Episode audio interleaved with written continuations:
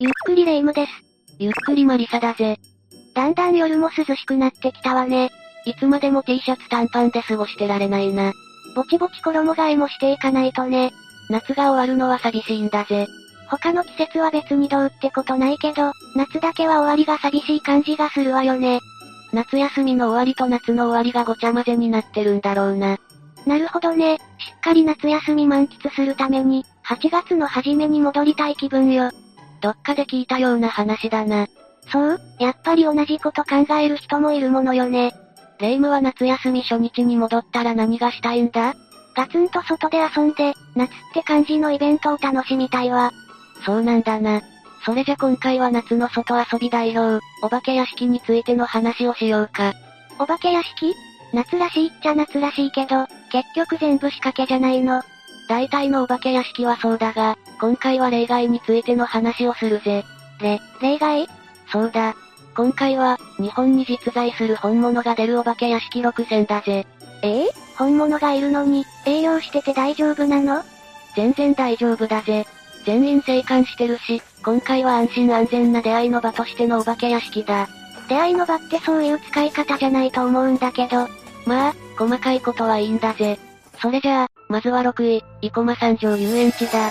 大阪と奈良の間にある生駒山の文字通り山頂にある遊園地だぜ。へえ、見晴らし良さそうね。生駒山の山上から見下ろす絶景は、写真だけじゃなく一度行ってみたい気分にさせられるぜ。うわぁ、夕日の沈むとこなんて最高じゃない。 1929年開園と、なかなか歴史ある遊園地だ。現存する大型遊具として国内最古の飛行塔があることでも有名だぜ。へえ、すごい、けど、お化け屋敷は本物がいるのね。そうなんだぜ。お化け屋敷地獄門で、誰かに足をつかまれたとか、1回目と2回目で道が違ったとか、そういう噂が絶えないな。足つかまれるって、お化け屋敷じゃやらないわよね。転倒事故が起きる可能性があるから、絶対にやらないぜ。 1回目と2回目で道が違うって何これは勘違いじゃないの入ってみりゃわかるんじゃないかいや、うん、大丈夫。そういうこともあるかもしれない、わよね。ビビってるのか別にちなみに生駒山城遊園地は、そばを通る市議生駒スカイラインも夜景と幽霊が有名なスポットなんだ。生駒山一帯が霊の集合住宅になってるかもしれないってことそうかもしれないな。トンネル掘るのに色々あったみたいだ。それじゃあ、お化け屋敷以外にも本物がうようよしてるんじゃないかもな。次は5位、豊島園だぜ。1926年に開園し、94年もの間営業した。その幕を2020年に閉じた豊島園だ。ああ、名前くらいは聞いたことあるわよ。跡地にはハリーポッターの屋内型テーマ施設が建つ予定だそうだ。そうなのね。あの世界観が幽霊たちのお気に召せばいいけど、豊島園では、火の玉が出るお化け屋敷が有名だぜ。お化け屋敷の途中で背中がヒヤッとしたと思ったらびっしょり濡れていた。こんな演出は聞いていないと係に伝えると、そんな演出はないと言われたらしい。それはゾッとするわね。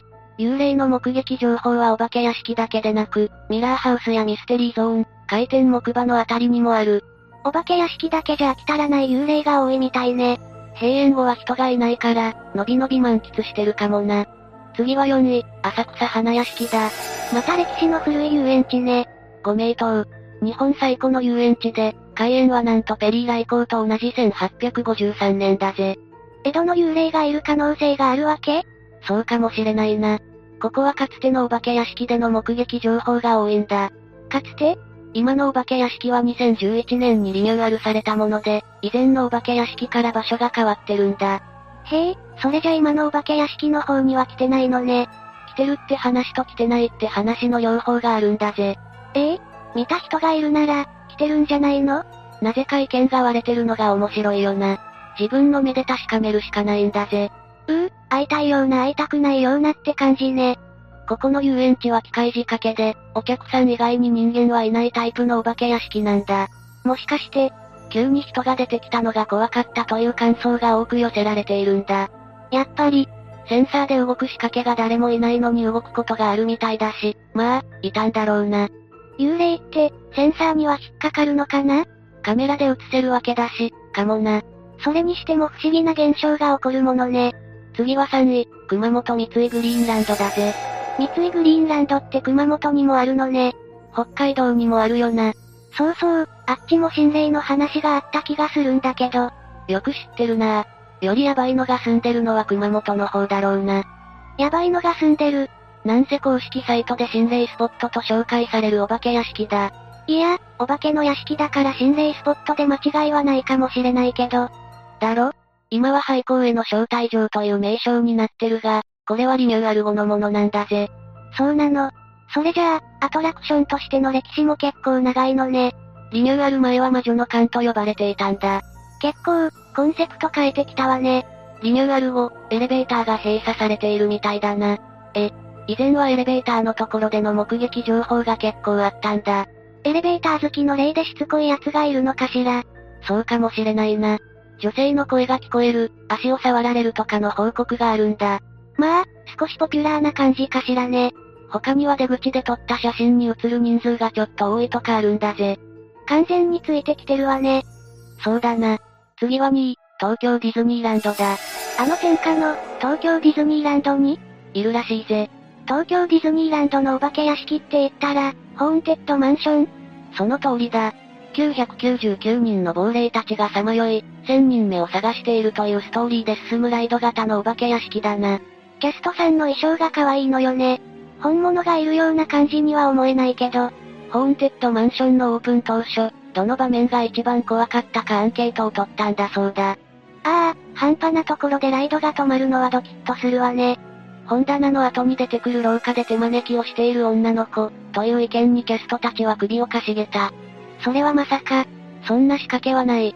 やっぱり、ちなみに女の子はもう一人いて、亡霊たちのダンスパーティーに混じってじっと見つめてくる子もいるみたいだ。 999人の中に、本物が何人かいるってわけね。あるいはすでに1000人いるとかな。やめてよ。そういえばさっきレイムが言ってたライドの停止なんだが、ああ、今のは幽霊のいたずらで、みたいなアナウンスが流れる演出のね。そうだ。この演出がやたら出る時があるんだ。ランダムか知らないけど、出すぎるとちょっと笑っちゃうのよね。これは本当に幽霊がいたずらしてる説があるんだぜ。はあらゆる設定にこだわり抜いたディズニーランドで、適当なことが起きると思うか演出か、そうじゃないか見極める方法とかってあるのあるわけないんだぜ。まあ、演出だと思っておく方が心安らかなんじゃないかそれは間違いないわね。最後の1位は、富士急ハイランドだぜ。ドドンパがあるところでしょそうだな。他にもコースターが豊富なことで有名な遊園地だと思うぜ。かなりハイペースで新しいコースター出てた時期があったわね。最大落下角度や高さでギネス記録をじゃんじゃか出してたからな。今回はお化け屋敷なんでしょうそうだ。ここには戦慄迷宮というお化け屋敷がある。全長900メートルと世界最大級のお化け屋敷だ。世界最大級はすごすぎるわね。霊夢は怖くて入れないわ。所要時間は50分から無限大だそうだ。無限大、行方不明者は出てないのよね。 900メートルの間にリタイアポイントは複数用意されているから大丈夫だぜ。利用率は2割だとか、それなら安心だけど、2割リタイアって結構よね。ビビりやちびりに対しては公式で替えのパンツの用意を進めている。ちょっとギャグか本気か読めないわね。まあ、ハイホテルを病院風に改装して、本物の医療機器を使って作ってる本気っぷりだからな。入った瞬間病院独特の消毒の匂いがするらしいぜ。お化け屋敷としてのクオリティが高すぎるわよね。本物のお化けだって様子見に行きたくなる気持ちもわかるぜ。ミーハーなお化けなのかしらね。かもしれないな。しかも結構な人数が集まってるんだ。幽霊的にも映えスポットってことかしら。ここでは、白い服の女性や脅かしてこない作業着の人がいたりするんだ。それから階段下の子供、螺旋階段にいた人、などかなりの頻度で目撃されてるんだぜ。今の全部本物ってことそうなんだぜ。お化け役は全員男性だから、女性と子供は本物だ。うわぁ、転落事故の危険があるからお化け屋敷じゃ階段にスタッフを置くようなことはない。確かにそうね。じゃあ作業着の人はお化け屋敷で作業着の人が客前に出るわけないし、本当に清掃員だったとしたら目撃情報が集まりすぎなんだぜ。それもそうね。今までのクオリティを考えても、このお化け屋敷でそんなボンミスするとは思えないよな。確かにそうよね。あれだけこだわっててそんなヘマないわよね。となると本物としか思えないよな。ひぃ、私だったら絶対働けないわ。同じ結論に至るスタッフは多いようだぜ。あまりスタッフの定着率は良くないみたいだ。つ、つまり、辞めるスタッフが絶えないんだ。やっぱりそうなのね。もしかしたらベテランスタッフこそ幽霊かもしれないわよね。お、なかなか面白いこと言うじゃないか。確かめに行くかそれは遠慮しときます。ここには現役の巫女がいるんだぜ。あとはいざって時のために用務でも連れてくか。用務の刀って大事な時こそ切れないじゃない。あとお化け苦手じゃなかったかしら。それじゃ二人で行くより仕方ないんだぜ。何よ。私だって行くなんて言ってないんだから。一人で行きなさいよ。それじゃ何も面白くないんだぜ。今日の話はここまでだ。最後までご視聴ありがとうございました。